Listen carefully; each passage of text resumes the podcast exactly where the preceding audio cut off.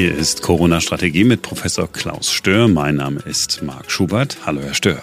Einen schönen guten Tag, Herr Schubert. Und wir haben heute einen Gast. Das ist Jan-Josef Liefers. Hallo. Hallo zusammen. Wir sprechen heute also nicht nur über wissenschaftliche Aspekte der Corona-Situation, in der wir uns befinden.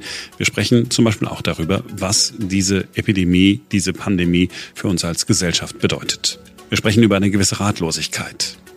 Ich hatte das Gefühl, bis heute, je mehr ich erfahre, je weiter ich in dieses Thema eindringe, je mehr Erklärungen und äh, Definitionen ich mir aneigne, je mehr ich anfange zu verstehen, desto weniger verstehe ich. Wir sprechen über Zweifel, die aufkommen. Es hieß, nein, du bist nicht gesund. Du bist möglicherweise nur asymptomatisch. Das ist natürlich auch eine wie soll ich sagen, ein Verständnis, das, äh, das zieht man sich nicht mal ebenso an wie ein Handschuh.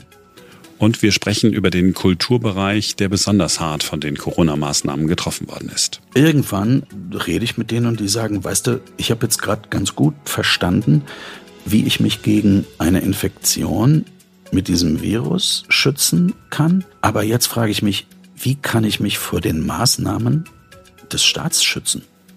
Und wir sprechen über die Situation der Kinder. Sind Kinder Treiber in dieser Pandemie? Machen sie alles schlimmer oder nicht? Das also gleich bei uns. Wenn Sie direkt zum Interview springen wollen, dieser Podcast hat Kapitelmarken, dann landen Sie sofort beim Gespräch mit Jan-Josef Liefers. Zuerst aber gucken wir auf den aktuellen Stand der Wissenschaft. Herr Professor Stör, Sie haben eine aktuelle Studie der Johns Hopkins Universität mitgebracht.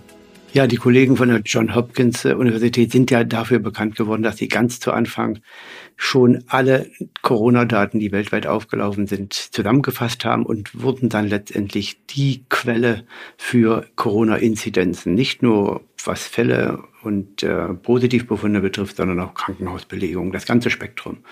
Die Kollegen haben jetzt äh, schon äh, die dritte Publikation vorgestellt und die ist richtig brisant, denn ihre Schlussfolgerung ist, Lockdowns wirken nicht auf die äh, Todesfallrate, so wie man sich vorstellt, äh, im Durchschnitt der vielen Länder, die die analysiert haben, das reicht ja von Venezuela bis Japan, viele europäische Länder und USA, reduziert sich die Todesfallrate durch Lockdowns um 0,2 Prozent.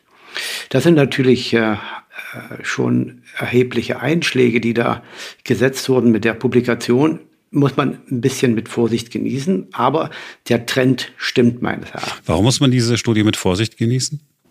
Äh, es ist eine sogenannte Meta-Analyse. Es sind über 18.000 solcher Studien über diese sogenannten Non-Pharmaceutical Interventions publiziert worden in den letzten anderthalb Jahren. Und unter den verschiedensten Bedingungen, verschiedensten Regionen, Kulturkreisen, äh, Jahreszeiten, äh, auch äh, Peaks oder Tälern der äh, Pandemiedynamik, die Vergleiche zwischen solchen Studien sind deswegen sehr schwer. Deswegen haben die Kollegen einen sehr transparenten Prozess Auswahl getroffen und haben diese 18.000 Studien runterverdünnt auf 24, bei denen sie dann die Vergleichbarkeit so sehen, dass man also auch dort Analysen machen kann. Und die Schlussfolgerungen waren dann so, dass man äh, sehen konnte, dass die Wirksamkeit der Lockdowns minimal war. Gab natürlich auch eine Streuung bis 30 Prozent Wirk Wirkung auf den, ähm, die Todesfallrate oder sogar gegenteilige Wirkung, aber im Durchschnitt halt 0,2 Prozent. Und ich glaube, dass die generelle Schlussfolgerung, die da gezogen wird, nämlich dass Lockdowns nicht den Effekt haben, den man sich vorstellt, auch äh, unterstützbar ist. Äh, die Studie ist deswegen auch äh, sicherlich äh, mit äh, der entsprechenden Vorsicht zu äh, interpretieren, weil es auch nicht peer-reviewed ist. Ähm, aber das würde ich, glaube ich, schon so mittragen, auch äh, weil die große, das große Spektrum, die große Transparenz, wie man dort die ähm, Studien ausgewählt hat, sehr, sehr überzeugend ist. Man hat allerdings auch gesehen in den Daten, dass zum Beispiel das Schließen von Bars und Restaurants sehr wohl einen Effekt hat auf die Mortalität. Null-Effekt haben die Schließung von Schulen äh, laut der Analyse und auch Grenzschließungen. Also sie haben sich ein großes Spektrum angeschaut, äh, haben verschiedene Indizes hier verwendet äh, und letztendlich die Schlussfolgerung ist die, man sollte in der Zukunft sehr genau sich überlegen, ob man Lockdowns umsetzt, denn die Wirksamkeit wird überschätzt und vor allen Dingen im Vergleich mit freiwilligen Maßnahmen, wo die Leute halt Eigenverantwortung ergreifen, gibt es nicht. Also schwedischer Weg sozusagen. Ja, man hat ja auch in der Schweiz, man hat auch in Frankreich, man hat auch in anderen Ländern versucht, schon an die Eigenverantwortung mehr zu appellieren. Vor allen Dingen in den Ländern, wo man nicht diese Infrastruktur hatte, tatsächlich diese Quarantäne, Kontaktnachverfolgung auch umzusetzen. Da musste man einen anderen Weg gehen und der offensichtlich äh, scheint mindestens vergleichbar oder sogar besser zu sein als die, äh, das Durchregieren von oben nach unten. Also das ist äh, eine sehr wichtige Studie, die ich aber auch nicht überraschend finde, äh, weil viele der Schlussfolgerungen schon auch international vorher publiziert wurden. Selbst in Deutschland hat man 2003 so eine sehr gute Zusammenfassung geschrieben über die, das Wissen von Lockdowns und diesen Interventionen vom RKI, auch im Anhang 2 des RKI-Pandemieplans von 2016-17 äh, eine sehr gute Zusammenfassung, was man denn von diesen Maßnahmen erwarten kann. Sie sagen das so gelassen, aber es ist ja eigentlich ein ja, Schlag ins Gesicht der, der deutschen Corona-Bekämpfungsstrategie. Ich glaube, es würde nicht so sein, wenn man äh, relativ zügig nach den ersten Monaten gut rekapituliert hätte. Natürlich hat man zu Anfang Maßnahmen ergreifen müssen, völlig fraglos. Und da muss man auch entscheiden auf der Grundlage von unvollständigen äh, Daten. Aber dann muss man parallel natürlich auch beurteilen, ob die Maßnahmen, die man jetzt aus der Hüfte geschossen äh, umgesetzt hat, auch wirken oder vielleicht sogar das Gegenteil erreichen. Äh, das war, wäre dann richtig gewesen. Man hätte also schon ab Mitte Ende 2020 sagen müssen, hier, das funktioniert, das funktioniert nicht so gut. Und man hätte auch international lernen können. Aber da hätte es dann schon auch bedeutet, sich selbst kritisch zu hinterfragen, auch multidisziplinär eine Evaluierung vorzunehmen, sich nicht so zentriert auf einige wenige, vor allen Dingen Grundlagenwissenschaftler zu konzentrieren, angewandte Disziplinen hineinzunehmen, wie die Krankenhaushygiene, wie die pädiatrische Infektologie, äh, wie das, äh, auch die, die Gesundheitsämter. Also da hätte man schon ein bisschen breiter sich aufstellen müssen. Wir bleiben bei Studien und kommen zurück zu den Kindern. Äh, ich, ich sage mal, es gibt weitere beruhigende Nachrichten für Eltern und für Kinder. Ja, also die Daten aus Südafrika deuteten ja darauf hin, dass Kinder genauso wie die Erwachsenen zum Glück weniger häufig schwer erkranken durch die Omikron-Variante. Das heißt nicht, dass das gesamte Spektrum der Erkrankung nicht da sein würde. Jawohl, es gibt asymptomatische Erkrankungen auf der einen Seite und auf der anderen Seite auch Todesfälle. Sehr, sehr, sehr selten. Das Spektrum ist da, aber die Häufigkeit der schweren Fälle lässt nach bei den Erwachsenen und Ganz ähnlich bei Kindern gab es jetzt vor zwei Tagen eine sehr gute Zusammenfassung auf Nature, äh, wo man diese Studien äh, zusammengetragen hat, nicht nur aus Südafrika, aus Dänemark, aus England, eine sehr gute Zusammenfassung, wo man sieht, dass die Häufigkeit der Einweisung in die Krankenhäuser durch, von Kindern um ein Drittel bis zur Hälfte nachlässt im Vergleich zu Delta. Also das ist eine sehr gute Information. Und dass, wenn die Kinder im Krankenhaus sind, die auch nicht so eine intensive Betreuung benötigen. Also es werden seltener Kinder eingewiesen und wenn sie dann schon eingewiesen werden, dann erkranken sie auch seltener schwer. Das ist eine sehr gute Nachricht. Das heißt jetzt natürlich nicht, dass nicht doch sehr, sehr viele Kinder infiziert und krank werden. Das ist ja nun leider der Gang dieses Naturereignis Pandemie, dass sich alle infizieren werden. Auch die Kinder. Aber Sie haben harmlose Verläufe. Ist harmlos das richtige Wort in dem Zusammenhang? Ja, das Spektrum ist, beginnt dann eben ganz unten. Die meisten sind eben asymptomatisch oder, oder mild erkrankt. Also es sind doch für diejenigen, die jetzt sagen, aber die Kinder werden sich ja doch alle infizieren. Ja, aber das war am Anfang der Pandemie schon klar, dass sich alle infizieren werden. Das ist die, die Realität, der muss man sich stellen. Leider gibt es keinen Impfstoff für Kinder für, im Alter unter fünf Jahren. Warum? Weil die Erkrankung so mild ist und jeder Impfstoff Nebenwirkungen hat. Und selbst für Kinder im höheren Alter, zwischen fünf und elf Jahren, wo ja eigentlich die STIKO-Empfehlung nur die Impfung von hochvulnerablen, krankheitlich auch schon vorgeschädigten Kindern lautet, muss man jetzt dieses Risiko-Nutzen-Verhältnis neu evaluieren, weil die Nebenwirkungen des Impfstoffs bleiben ja so hoch, wie sie sind. Aber jetzt reduziert sich nochmal die Krankheitslast und da wird sicherlich STIKO nochmal ran müssen, um das so einzuschätzen, ob das immer noch alles so stimmt. Ich weiß, dass Sie äh, richtigerweise auf die STIKO verweisen, aber mit dem Kenntnisstand, den Sie jetzt haben, spricht es eher dagegen, Kinder impfen zu lassen, korrekt? Ja, im, im, in der Gemengelage könnte man das so beurteilen, aber wo jetzt die Grenze gezogen wird, das müssen die Kollegen äh, entscheiden an, aus einem multidisziplinären Team, die nach, mit einer strukturierten Risikobewertung die Weltdaten analysieren und dann nach Beurteilung der Gesamtlage äh, eine äh, balancierte Entscheidung finden. Das kann ich nicht, das kann keine Einzelperson. Man kann als Einzelperson immer kritisieren oder unterstützen, aber die, den wissenschaftlichen Konsens, den, den kommt, der kommt nicht von einer Einzelperson, der kommt immer von so einem Team. Da sind wir schon beim Impfen. Äh, wir sind bei der Impfpflicht, auch bei der einrichtungsbezogenen Impfpflicht. Bayern hat ja jetzt de facto gesagt, na, wir machen jetzt erstmal äh, da ja. nicht mit. Äh, halten Sie diese Entscheidung für nachvollziehbar, für verwerflich? Nachvollziehen könnte ich sie dann, wenn die Daten vorliegen würden. Und Deutschland ist hier hat eine Einzelposition. Ich habe ja international unheimlich viel gearbeitet, in den USA, in der Schweiz. Äh, und mein Team war international bestellt. Aber es wäre in wenigen Ländern möglich gewesen, davon zu kommen mit so einer Entscheidung äh, zu einem Gesundheitsproblem zu sagen, ich mache mir Sorgen, ich glaube, das ist nicht richtig, sondern in den meisten Ländern, was ich kenne, würden dann Zahlen auf den Tisch gelegt werden. Nämlich zum Beispiel, wir wollen gerne die äh, einrichtungsbezogene Impfpflicht einführen, weil, und dann würde man sagen, weil jeder äh, für, für 1000 geimpfte Ärzte und Pfleger gibt es eine Infektion weniger, von einem Vulnerablen mit äh, zehn Tagen auf der Intensivstation weniger und drei Todesfällen. Also hier würde man versuchen, die notwendig erachtete Maßnahme auch äh, mit entsprechenden Zahlen und Daten zu hinterlegen. Das überzeugt ja auch diejenigen dann mehr, die dann äh, in den sauren oder wie auch immer Apfel beißen müssen äh, und dann Gegenstand dieser Impfpflicht sind. Und das sieht man ja auch in Deutschland leider nicht. Und auch das, was Herr Söder ankündigt, dass man diese einrichtungsbezogene Impfpflicht zurücknimmt, wird nicht mit Zahlen hinterlegt, sondern man glaubt, dass jetzt das nicht mehr notwendig ist. Das passt mir als evidenzgetriebenen Menschen nicht so richtig. Äh, lassen Sie mich vielleicht noch kurz eins ähm, noch erwähnen. Ähm, was richtig und gut ist, das ist jetzt, dass die Gesundheitssprecher der Ampelkoalitionsparteien ein Eckpunktepapier vorgelegt haben, wie sie sich die Impfpflicht vorstellen und vor allen Dingen warum, was die Zielstellung ist. Aber leider, muss ich ganz ehrlich sagen, ist der Inhalt nicht überzeugend. Da schreibt man, dass man die Impfpflicht deswegen einführen möchte, um eine Überlastung des Gesundheitswesens und der Gesellschaft wiederum zu vermeiden.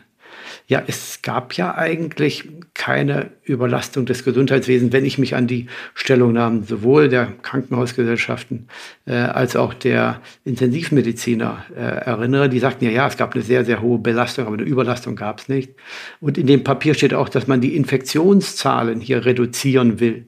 Ja, die Infektionszahlen spielen ja eigentlich bei der Bewertung des Krankheitsgeschehen gar keine Rolle. Da muss man nach der Krankheitslast gucken. Die Inzidenz hat sich da völlig abgekoppelt. Also ist die Zielstellung eigentlich schon so schwammig und ungenau, dass man nur hoffen kann, dass da auch mehr Substanz auf andere Ebene dann dahinter steckt. Und dann hat, sagt man, man möchte vor dem Herbst unbedingt mit dieser Impfpflicht die Grundimmunität hoch haben, damit es nicht nochmal zu einer ähm, Lockdown ähnlichen Zuständen kommt.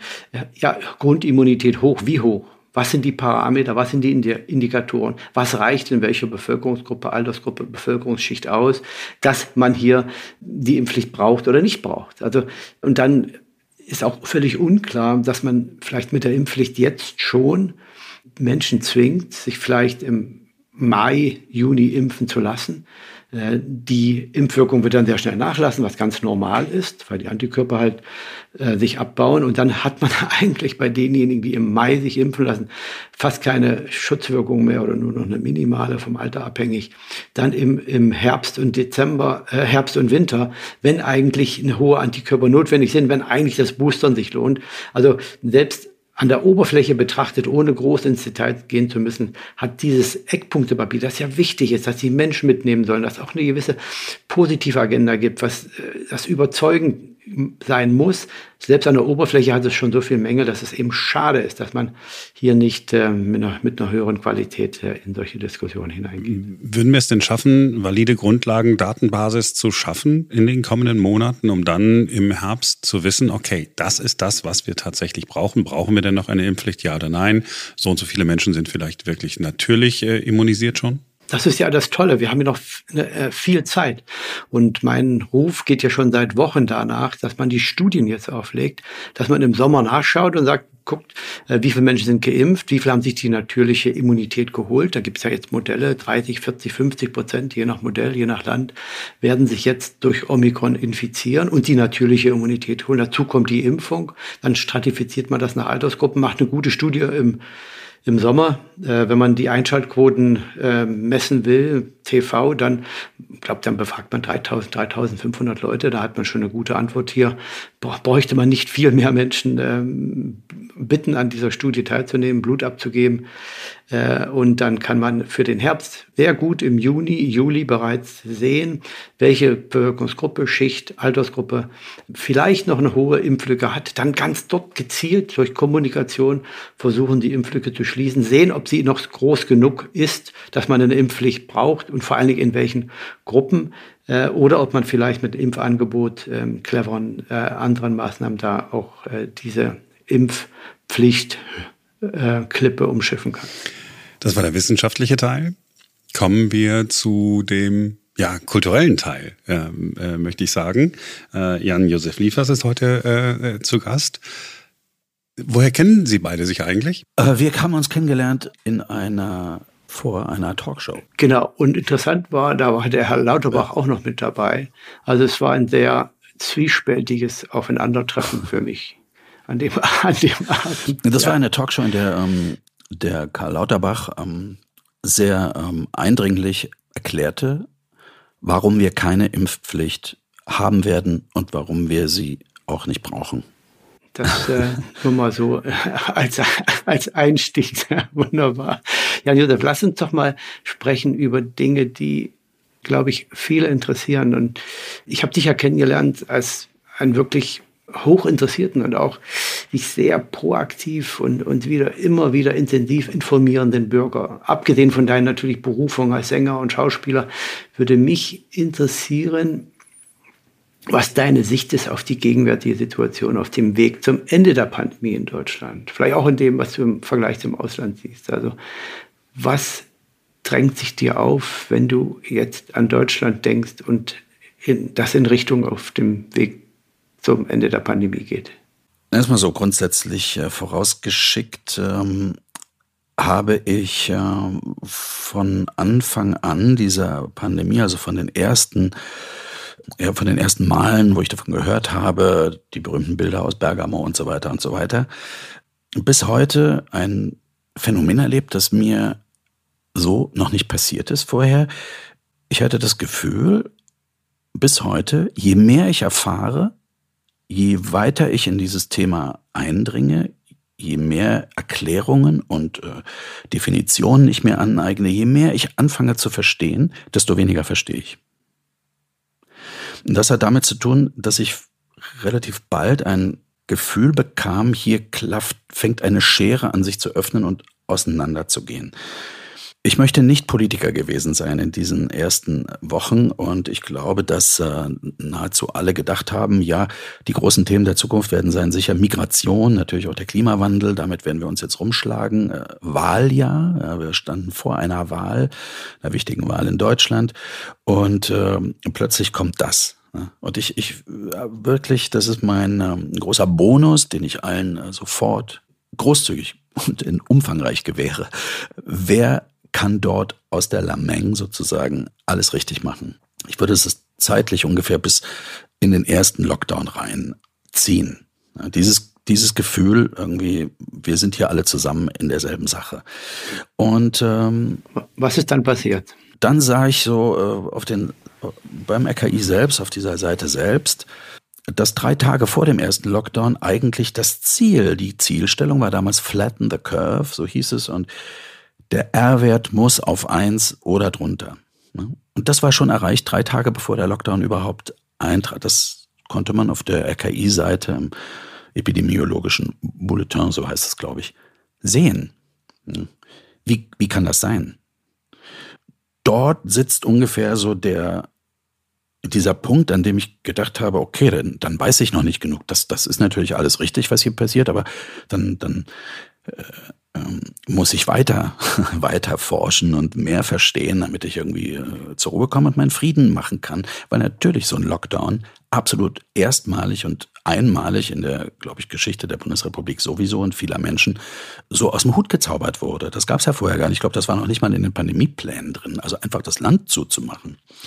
Jedenfalls äh, weitgehend. Und für dich war es natürlich besonders einschneidend, denn du hattest ja dann. ja, weil ja, die, die ersten Abschaltungen sozusagen äh, fanden natürlich auf meinem Gebiet statt. Das war, das waren die Theater, das waren die Kinos, das war, das war das, das Gebiet der Kunst, zumindest da, wo es mit Publikum zu tun hat. Und das ist äh, ein sehr wichtiger Teil ähm, meiner Arbeit. Dort wurde abgeschaltet. Und äh, man fand sich sehr schnell wieder, was die sozusagen Nomenklatura der Systemrelevanz betrifft. Die Charts sozusagen, was ist ganz wichtig, was ist total scheißegal. Da fand sich Kunst und Kultur irgendwo zwischen ähm, Spaßbad und Puffbesuch. Ne? Und äh, das habe ich hart empfunden, muss ich sagen. Das ist ein Tiefschlag, weil ich hab, bin in der DDR groß geworden. Also dort hatte man mit Kunst und Kultur nicht viel am Hut. Ja, in der Partei. Äh, auf den Ebenen der, der Macht. Aber dass das hier auch so ist, hat mich, wow, äh, wirklich kalt erwischt. Da könnte man aber argumentieren, dass äh, wir ja alle den Gürtel hatten enger schnallen müssen und da sind alle beteiligt und äh, jeder muss da ein Stückchen kürzer treten. Warum hatte ich das nicht überzeugt? so würde ich das zumindest interpretieren, dass du siehst, dass äh, der Lockdown kam, R-Wert war eigentlich schon äh, erreicht. Letztendlich hätte man ja sagen können, äh, wir haben das Ziel erreicht. Vielleicht haben die nur das falsche Ziel gesetzt und naja, die Zielsetzung ist natürlich ein zweites großes Problem, weil die hat sich ja dauernd verändert. Es wurde ja sozusagen alle paar Schritte eine neue Zielsetzung aus dem Ärmel geschüttelt. Ne? Also kaum war eins erreicht, äh, wurde ein neues Ziel ausgerufen, weswegen die alten Maßnahmen weiter Bestand haben müssen. Das ist zum Beispiel was, da konnte ich nicht mehr folgen. Also das, ähm, dann habe ich angefangen, Leute zu fragen, die sich damit viel, viel besser auskennen als ich. Ich, ich äh, bin ja ein absoluter Laie auf diesem Gebiet, habe mich äh, versucht, ähm, in meinem Freundeskreis gibt es viele Ärzte, gibt es viele Mediziner, es gibt auch ein paar Wissenschaftler und äh, alter Schulfreund von mir ist heute in Stanford und ist dort an der Uni und arbeitet mit Leuten da zusammen an, an hochkomplexen Aufgaben und das waren dann meine meine äh, zusätzlichen Quellen. Nicht? Und äh, dann äh, wurde es, das ist das, was ich meine. Also je mehr ich erfuhr, desto weniger verstand ich, was passiert. Mhm. Und diese, diese Anpassung von Zielsetzungen, die sich dauernd änderten, ja, und immer irgendwie, nee, jetzt können wir immer noch, müssen wir trotzdem immer noch weitermachen mit der alten Maßnahme, weil wir haben jetzt wieder ein neues Ziel, ne? wo ich denke, wow, das ist, das ist für mich so, das erinnerte mich an so einen Blindflug durch Nebel. Und dann erfuhr ich über evidenzbasierte Medizin überhaupt. Und dann gab es auch den Experten, da gab es zwei, drei, die Experten, die sich dann hinstellen und Politik erklären und verkaufen an die Leute. Aber da ist doch gar keine Evidenz, sondern da haben wir sie doch wieder, die Eminenz. Da ist er doch wieder der große Experte, der alles weiß, alles sagt und so mhm. wird's gemacht. Und dann kam natürlich auch so ein bisschen dazu, wie, wie das medial äh, im, im Land äh, kommuniziert wurde. Das ist ein drittes großes, äh, eine dritte große Reibung äh, mit, mit dem. Und ich habe natürlich auch nicht verstanden, wieso ich plötzlich gar nicht mehr gesund bin, sondern nur noch asymptomatisch. Und, und, und was ist eigentlich Gesundheit? Das sind ja, damit leben wir ja seit unserer Kindheit. Also wenn du Fieber hast, kommt die Oma, macht dir Wadenwickel, sowas ganz früher oder irgendwann kriegt man ein Zäpfchen oder so. Und wir, wir, wir leben ja mit der Erfahrung, wir werden krank und wir, wir helfen uns dann. Oder im schlimmsten Falle wird uns geholfen von Ärzten in Krankenhäusern und so weiter. Dieses System steht ja. Das ist ja ein fester Bestandteil unserer Sicht auf die Welt und das war plötzlich aufgehoben. Es hieß, nein, du bist nicht gesund. Du bist möglicherweise nur asymptomatisch. Das ist natürlich auch eine wie soll ich sagen, ein Verständnis, das, äh, das zieht man sich nicht mal ebenso an wie ein Handschuh. Und äh, die Frage ist ja auch, ob das überhaupt gerechtfertigt ist, es so zu sehen. Und dann kam natürlich der PCR-Test als der große Goldstandard. Und dann guckte ich, was ist ein PCR-Test überhaupt? Wie funktioniert der? Ich kenne zum Glück Leute, die mir das sehr gut erklären konnten. Und dann habe ich gedacht, aha, ach so, da gibt's die Primer und dann sehen wir, ah, und das, was ich dann finden will, das wird immer verdoppelt und das geht exponentiell. Und das heißt, zwischen eins und zwei passiert viel weniger als zwischen 25 und 26 bei diesen Zyklen, die da ablaufen. Und immer verdoppelt sich alles und irgendwann leuchtet die auf und sagt sie, ha, ich hab's gefunden. Und auf diese Art und Weise wird man ja vermutlich auch Gold und Erdöl in jedem Menschen finden können, wenn man es nur lange genug äh, sucht. Da war der Goldstandard sozusagen, nein, wir lassen nur raus, wer einen negativen PCR-Test hat. Das ist natürlich auch verrückt, wenn du plötzlich das Leben so betrachten sollst. Und dann guck dich mal nach, was macht die Weltgesundheitsorganisation? Ja, die definiert Gesundheit, das tut sie. Man kann dort sehen, dass ein Mensch dann gesund ist, wenn er erstmal keine Krankheiten hat, aber auch ein funktionierendes soziales Umfeld hat. Und äh, so geht es immer. Es gibt viele Definitionen, wann ein Mensch gesund ist. Manche haben sogar fünf oder sechs Kriterien dazu. Wir brauchen auch einen Sinn im Leben. Ja, zum Beispiel. Und das alles macht uns gesund, nicht nur die Abwesenheit eines positiven PCR-Tests. Und das geriet alles komplett in Vergessenheit, in einem Maße, das so groß war, dass die Verhältnismäßigkeit, und das Wort fiel ja hier heute auch schon, einfach auf einmal ganz nach vorne rückte. Und mich frage, warum kann denn Kunst und Kultur, da bin ich wirklich überzeugt von, die hätte der Gesellschaft helfen können, besser durch die Pandemie zu kommen. Aber nein, sie wurde abgeschaltet, weil da konnten sich Menschen begegnen.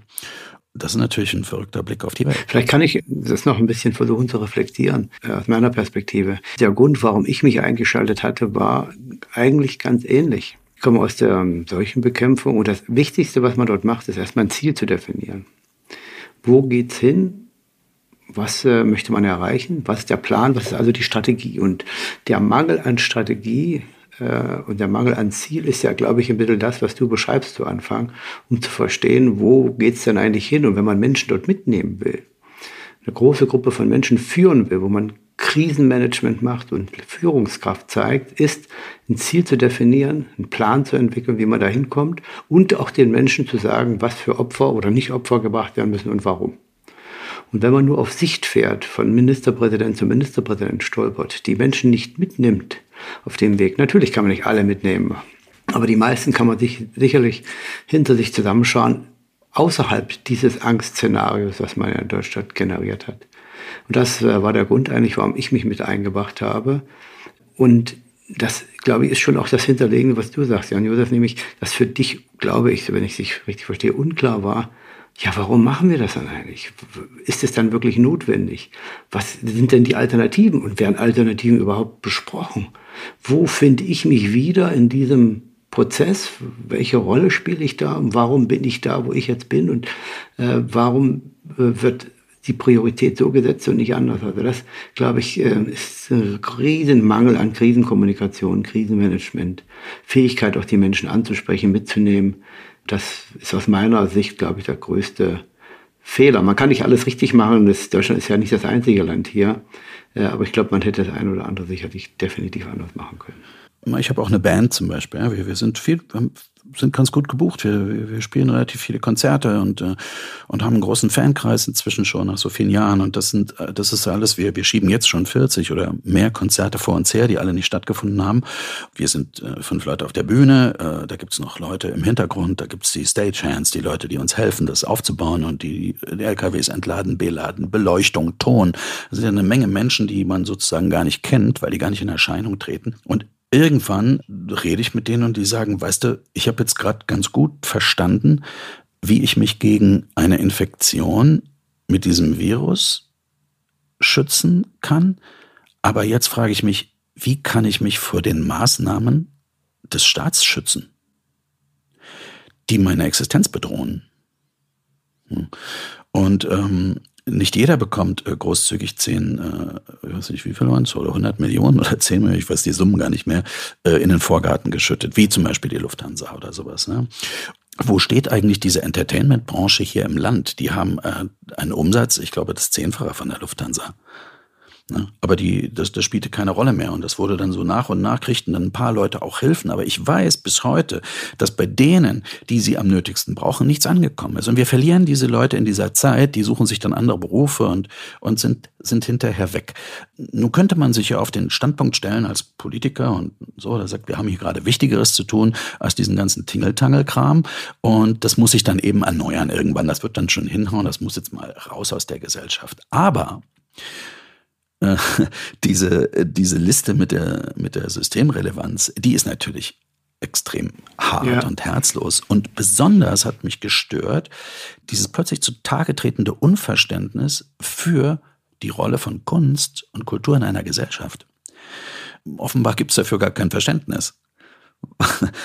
Warum das für die Erhaltung eines Systems ganz entscheidend sein kann. Nicht, wenn uns die Sonne aus dem Arsch scheint, und es uns toll geht, dann brauchen wir vielleicht kein Gedicht von Baudelaire.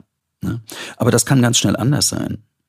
Und äh, das Zweite, was mich sehr, sehr berührt hat und bis heute also wirklich umtreibt, ist diese, ich nenne es jetzt mal ein bisschen provokant, Kinderfeindlichkeit, die sich in der Politik von Anfang an äh, breit machte. Inwiefern?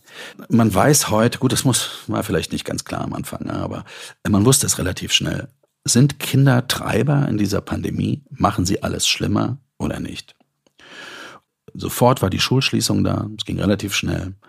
Ich weiß nicht, dafür schiebt sich, glaube ich, heute noch die, die Wissenschaft und die Politik gegenseitig die Schuld in die Schuhe. Man weiß heute, dass es das, äh, dass das nicht notwendig gewesen wäre und das hat eine Menge angerichtet. Die Schließung von Sportanlagen, die Schlie ich bin hier durch Berlin gelaufen, da waren Kinderspielplätze mit Flatterband abgesperrt und man, und man man hatte diese traurigen Kids irgendwie, die auf einmal ihre Freunde nicht mehr sehen konnten, die in ihrer Entwicklung dadurch so viel mehr beeinträchtigt sind, als sag ich mal ich als alter Sack.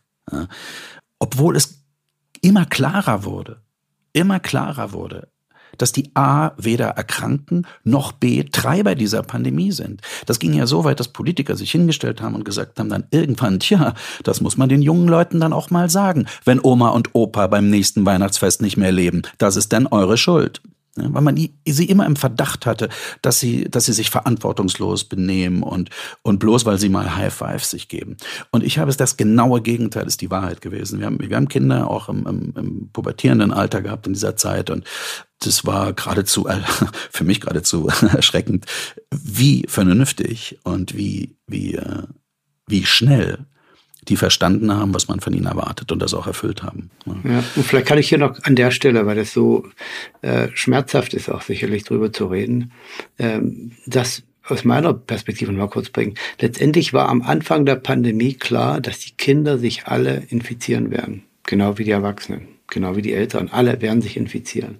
Und es war am Anfang der Pandemie klar, dass es keinen Impfstoff mit sehr, sehr hoher Wahrscheinlichkeit für die Kinder geben wird, weil einfach das Risiko-Nutzen-Verhältnis ja nicht passt. Jeder Impfstoff hat ja eine Nebenwirkung und die Krankheitsverläufe, das war ja auch klar im Sommer 2020, spätestens im Herbst, waren ja so mild, dass man auch diese natürliche Immunität nicht weiter nach draußen schieben sollte, weil man ja damit das Problem immer weiter auch forciert und im Sommer alles dicht zu machen auch noch, heißt ja auch nur die Infektion, die im Sommer vielleicht auf niedrigem Niveau ablaufen könnte, in den Winter zu schieben und die Peaks höher zu machen.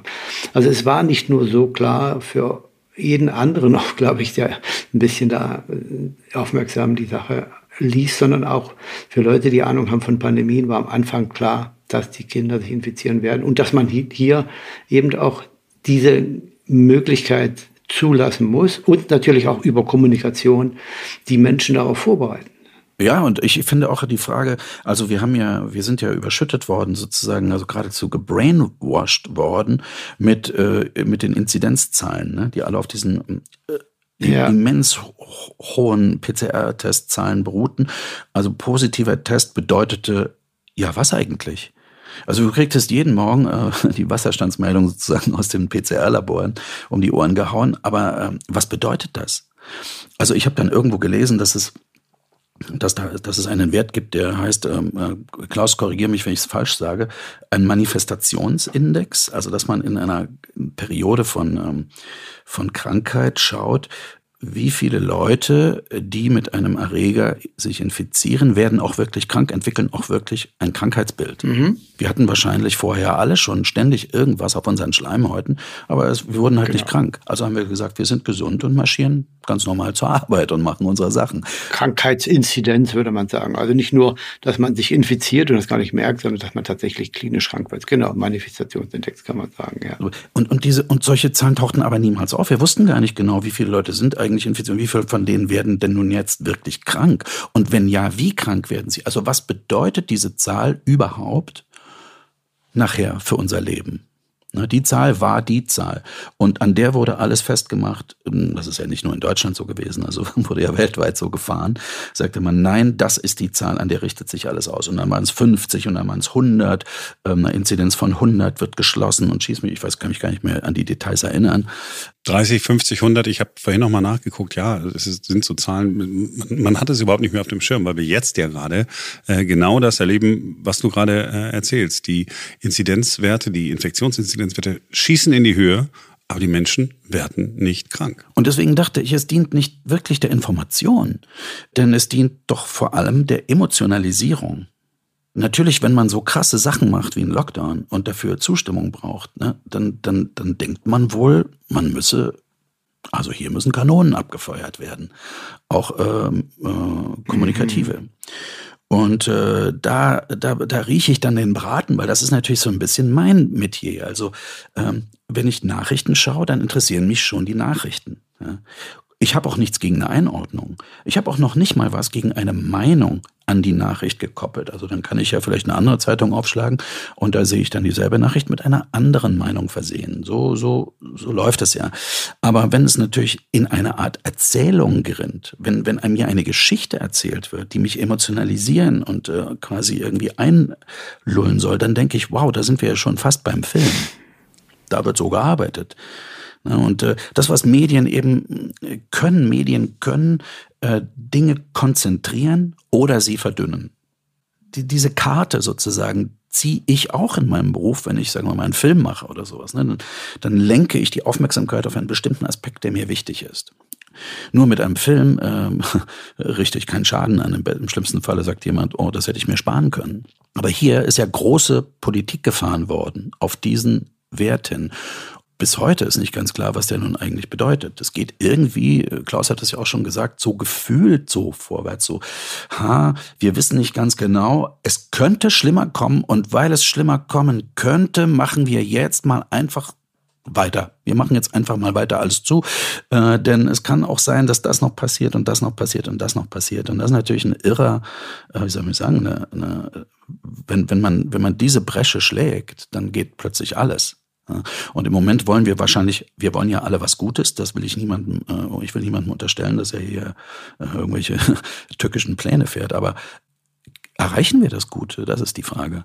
Und was ist gut? Wie definieren wir eigentlich gut? Was ist für die Menschen gut? Dann glaube ich, da sind wir wieder zurück bei der Frage, was ist das Ziel? Äh, wo soll es denn hingehen? Und ähm, wo würdest du, Jan Josef, jetzt den das müssen jetzt äh, die letzten sechs Minuten äh, versuchen zu schaffen. Was ist aus deiner Sicht äh, jetzt, wie geht's jetzt weiter bis zum Ende der Pandemie? Wie stellst du dir das vor? Was, was sollte passieren? Was wird passieren? Was sind deine Gefühle, Emotionen? Was, was glaubst du? Äh, ich möchte mal bei meinem, ähm, so auf meinem mm, Stück Land bleiben und nicht äh, über Wissenschaft reden, über äh, das, was da passieren muss. Ich äh, habe mich gewundert lange, warum so viele äh, Wissenschaftler ähm, da erstmal zugeguckt haben und jetzt immer mehr kommen und sagen, Leute, bleibt mal auf dem Teppich und das und das und das und diese, das, was du jetzt machst, diese, diese, diese Art von ähm, Aufklärung, die über diesen Mainstream hinausgeht, das ohne jetzt, und das ist ja, also das will ich bitte auch nochmal sagen, ganz am Schluss, ich glaube, dass auch gar keiner richtig kapiert hat in der Politik, was das Internet und was soziale Medien wirklich bedeuten. Und diese Informationshoheit und dieses von oben herab und so machen wir es, weil so ist es richtig, ne, kriegt ja sofort eine hundertfache Antwort aus den äh, sozialen Medien und aus dem, was sich gar nicht kontrollieren lässt, äh, politisch und auch medial. Und das hat man total unterschätzt. Also wir, ich, ich, ich, hoffe, dass wir ein großes Vertrauen zurückfinden in die Berichterstattung durch ausgebildete Journalisten, äh, die eine Recherche vorlegen können, die ihre Skepsis wiederfinden, die vielleicht weniger, ähm, weniger Lust haben, einfach nur eine Kampagne zu unterstützen, sondern wirklich sagen, Moment, Moment, Moment, hier stimmt für uns was nicht, hier fragen wir genau los nach. Ich glaube, dass wir dieses Niveau an guter medialer Information hoffentlich wiederfinden und ich hoffe, dass die, die Angst, die in die Köpfe der Menschen hineingewaschen wurde, dass die sich auch wieder rauswäscht. Und das wird ein bisschen dauern. Und am Ende möchte ich auch sagen, es sind äh, jetzt auch gerade für mich äh, mit, mit der Erfahrung von alles dicht machen oder alles auf den Tisch, das waren ja alles so, das waren ja keine feindlichen Attacken. Ne? So. Ist aber so wahrgenommen worden von vielen. Ist so wahrgenommen worden, aber so ist es eben in einer, das war ja wie im Krieg irgendwie, wer nicht für uns, ist gegen uns, hier wird Gefolgschaft verlangt, Hände an die Hosen hat, Schnauze, es ist Pandemie. Das erinnert mich an irgendwas, ja. und äh, es sind auch gute Dinge entstanden, äh, das will ich auch sagen, äh, zum Beispiel Bekanntschaften, die ich vorher gar nicht hatte. Also äh, zum Beispiel mit äh, äh, dir, Klaus Stör, und äh, einigen anderen, ähm, die sich dann bei mir gemeldet haben, auch um mir den Rücken zu stärken, auch um äh, mir ein bisschen beizustehen. Es gibt also auch äh, äh, Solidarität sozusagen im Off. Das ist eine sehr schöne und sehr wichtige und sehr ermutigende Erfahrung. Und dann hoffe ich vor allem, dass man endlich aufhört, äh, die Kinder zu piesacken. Also ähm, das hat große Schäden angerichtet, von denen wir noch gar nicht so genau wissen, wie groß sie sind und, und wie nachhaltig sie sind. Lass die Kinder in Ruhe. Also, und ich weiß auch nicht genau, äh, ich glaube, irgendwann muss man auch mal die, die, den, den, die mRNA-Impfung besser erklären. Also es gibt einfach ganz viele Menschen, die hier durchs Land laufen und sagen, Leute, das Zeug funktioniert einfach nicht richtig. Das ist doch wie bei des Kaisers neuen Kleidern. Irgendwann zeigt einer mit dem Finger drauf und sagt, der Kaiser hat ja gar nichts an. Also es ist ganz eine, eine ich bin, ähm, das ist so mein persönliches Interesse, also total begeistert gewesen. mRNA, das ist es doch jetzt. Das hat mir eingeleuchtet. Man bringt den Körper dazu, Proteine herzustellen, die er sonst nicht herstellen würde. Das ist vielleicht der, der Schlüssel auch zu ganz vielen anderen Krankheiten. Und so, so bin ich da rein und habe mich bam impfen lassen, wie eine Eins. Ne?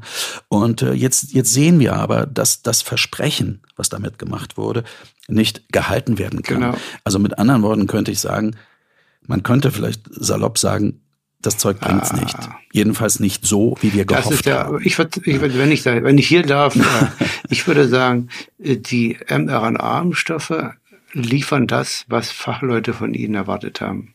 Sie wurden allerdings in den Köpfen der Menschen mit anderen Eigenschaften und Versprechungen äh, hinein implantiert, die dann dazu geführt haben, dass die Leute enttäuscht waren. Mhm. Ja, ja. Richtig. Aber die Enttäuschung ist da, das ist das Entscheidende. Es ist ja nicht die Frage, wie gut die mRNA-Impfstoffe tatsächlich sind und erwartet, sondern was ist in den Köpfen der Menschen angekommen. Was ist die Erwartung dort? Ja, aber es ist schon auch, es ist dann irgendwann auch schon verrückt, wenn du sagst, okay, man müsste sich eigentlich alle paar Monate äh, nachimpfen lassen. Ich glaube, ich weiß es, ich bin ja nur ein Laie, du weißt es besser, aber was, ich würde auch mein Immunsystem nicht im Abstand von ein paar Wochen immer mit ein und demselben Erreger äh, konfrontieren. Also dann irgendwann kippt die Nummer. Gibt doch gar keinen Grund dafür. Und äh, irgendwann muss man auch mal sagen, wir verfügen ja zum Glück ja, über ein Immunsystem von hoher Kraft und hoher Anpassungsfähigkeit und hoher Lernfähigkeit. Und ähm, ähm, wie gesagt, ich habe jedem das empfohlen. Bei mir, ich habe mich impfen lassen. Wir haben, ich habe sogar diesen ganzen anderen Weg noch gemacht. Wir haben noch die Antikörper bestimmen lassen und T-Zellreaktivität und alles, was geht. Ja, einfach um ein Beispiel zu sein. Ja. ja, und bei mir hat das, das war, war in Ordnung. Das war super. Ich würde sagen, ich, ich hatte auch keine Nebenwirkungen. Also ich bin ein Beispiel für jemanden, äh, an dem das gut top funktioniert hat. Aber auch für all die anderen Menschen brauchen wir ein Ohr. Und ich will es nochmal sagen, Mehrheiten und Minderheiten gehören zusammen. Die Kritik auch an der Politik und auch an den Medien gehört nicht an die extremen Ränder, sondern sie gehört in die Mitte der Gesellschaft. Da gehört sie hin. Da muss sie erlaubt sein, da muss sie gefördert werden und da muss sie wahrgenommen werden. Wir dürfen nicht sagen, haltet alle die Schnauze und wer überhaupt was sagt, ist entweder ganz links außen oder ganz rechts außen. Ja, Josef, hast du denn äh, bemerkt, dass sich in den vergangenen Monaten ein bisschen was gewandelt hat, dass kritischere Stimmen eher nochmal gehört werden? Ich ganz, also in was die, was die Politik, das Politikverhalten angeht, eher nicht so. Was die Medien angeht, eher mehr. Ja. Ja, gut, also ich hoffe, wir kommen, wir kommen wieder dahin, dass äh, eine kritische Nachfrage, eine, ein skeptischer Blick äh, nicht sofort ähm, reicht, um stigmatisiert äh, zu werden und in irgendeine Ecke gedrängt. Also ich habe ich hab ja dann auch nach alles dicht machen oder so verschiedene, ich, habe ja nicht, bin ja dann nach vorne gegangen und habe ja gesagt, okay, also ich stelle mich hier Rede und Antwort. Und es gab einfach unzählige Interviews, äh, da merkte man, wie der Frager förmlich wollte, dass ich mich äh, selber noch mehr belaste und dass man mehr Argumente hat, um zu sagen, siehste, der ist eben doch ein Querdenker und ist eigentlich doch jemand, der, der das rechte Narrativ nährt und bla bla bla. Ja, und das ist alles, ähm, das muss, das, das war ätzend, also wirklich furchtbar und vollkommen ohne Notwendigkeit. Und da, das, das, da müssen wir weg von. Ich, das sehe ich auch, dass das passiert, dass wir ein bisschen aus diesem Kampfmodus rauskommen. Dann würde ich das mal so nehmen, Jan Josef, aus dem Kampfmodus rauskommen. Aber ich würde drei andere Dinge noch, die ich mitnehme von deinen letzten Bemerkungen noch mal aus meiner Sicht betonen. Und zwar, du sagst, wir hoffen, dass die Medien wieder ihre Position als Macht im Staate auch wahrnehmen und skeptisch sind und hinterfragen und keine Position einnehmen, überall dabei sind, aber sich nie, mit niemandem äh, eine Sache machen. Also das hoffe ich, dass das passiert und das hast du auch gesagt. Das zweite ist die Angst. Ich hoffe also, dass man die Angst den Menschen nimmt. Mit Angst kann man Menschen motivieren, aber über das hinaus werden sie gelähmt. Und die hat man in Deutschland sehr schlecht, ja. sehr, sehr, sehr schlechte Arbeit geleistet. Weil, weil auch das Krisenmanagement, die Krisenkommunikation keine Führungskraft hatte. Und das Dritte, was ich gehört habe, waren die Kinder. Äh, dass den Kindern wieder der Raum eingeräumt wird, der ihnen gehört, nämlich als die Zukunft äh, für unsere Gesellschaft äh, und als besonderes Gut. Und dass man die Verantwortung für die Erwachsenen auch den Erwachsenen gibt und nicht den Kindern auch hier einen, eine Rolle zuspielt, die vielleicht politisch motiviert ist, weil sie sich nicht wehren können und äh, weil sie auch nicht wählen gehen. Ähm, und dann versucht sie als Lösung für das Problem der Älteren zu sehen. Also mit den drei Dingen gehe ich mal raus aus unserer Diskussion, Jan-Josef. Lass mich noch eine letzte anfügen, äh, bitte Klaus. Äh, aus meiner Sicht ist Kunst systemrelevant. Punkt. Dem gibt es nichts hinzuzufügen. Vielen Dank, Jan-Josef Liefers. Gerne. Danke fürs Gespräch. Herr Professor Stör, auch Ihnen vielen Dank. Ich bedanke mich. Wir haben heute mal was anderes gemacht. Wir haben also nicht nur über Daten, Zahlen, Fakten gesprochen, sondern den Teil, der eigentlich das Leben interessant, vielfältig und auch erst richtig abrundet, nämlich die intellektuelle Auseinandersetzung mit einer Situation, die wir als Wissenschaftler äh, als lösbar und machbar sehen, aber die eben so viele Facetten hat über die Evidenz hinaus. Ein perfektes Schlusswort für Episode Nummer 8 von Corona-Strategie mit Professor Klaus Stör. Sie können sich gerne bei uns melden mit Ihren Fragen, Ihrer Kritik, Ihrem Feedback. Die E-Mail-Adresse lautet corona at newdaymedia.de. Corona-Strategie mit Professor Klaus Stör ist eine Produktion von New Day Media. Bis demnächst.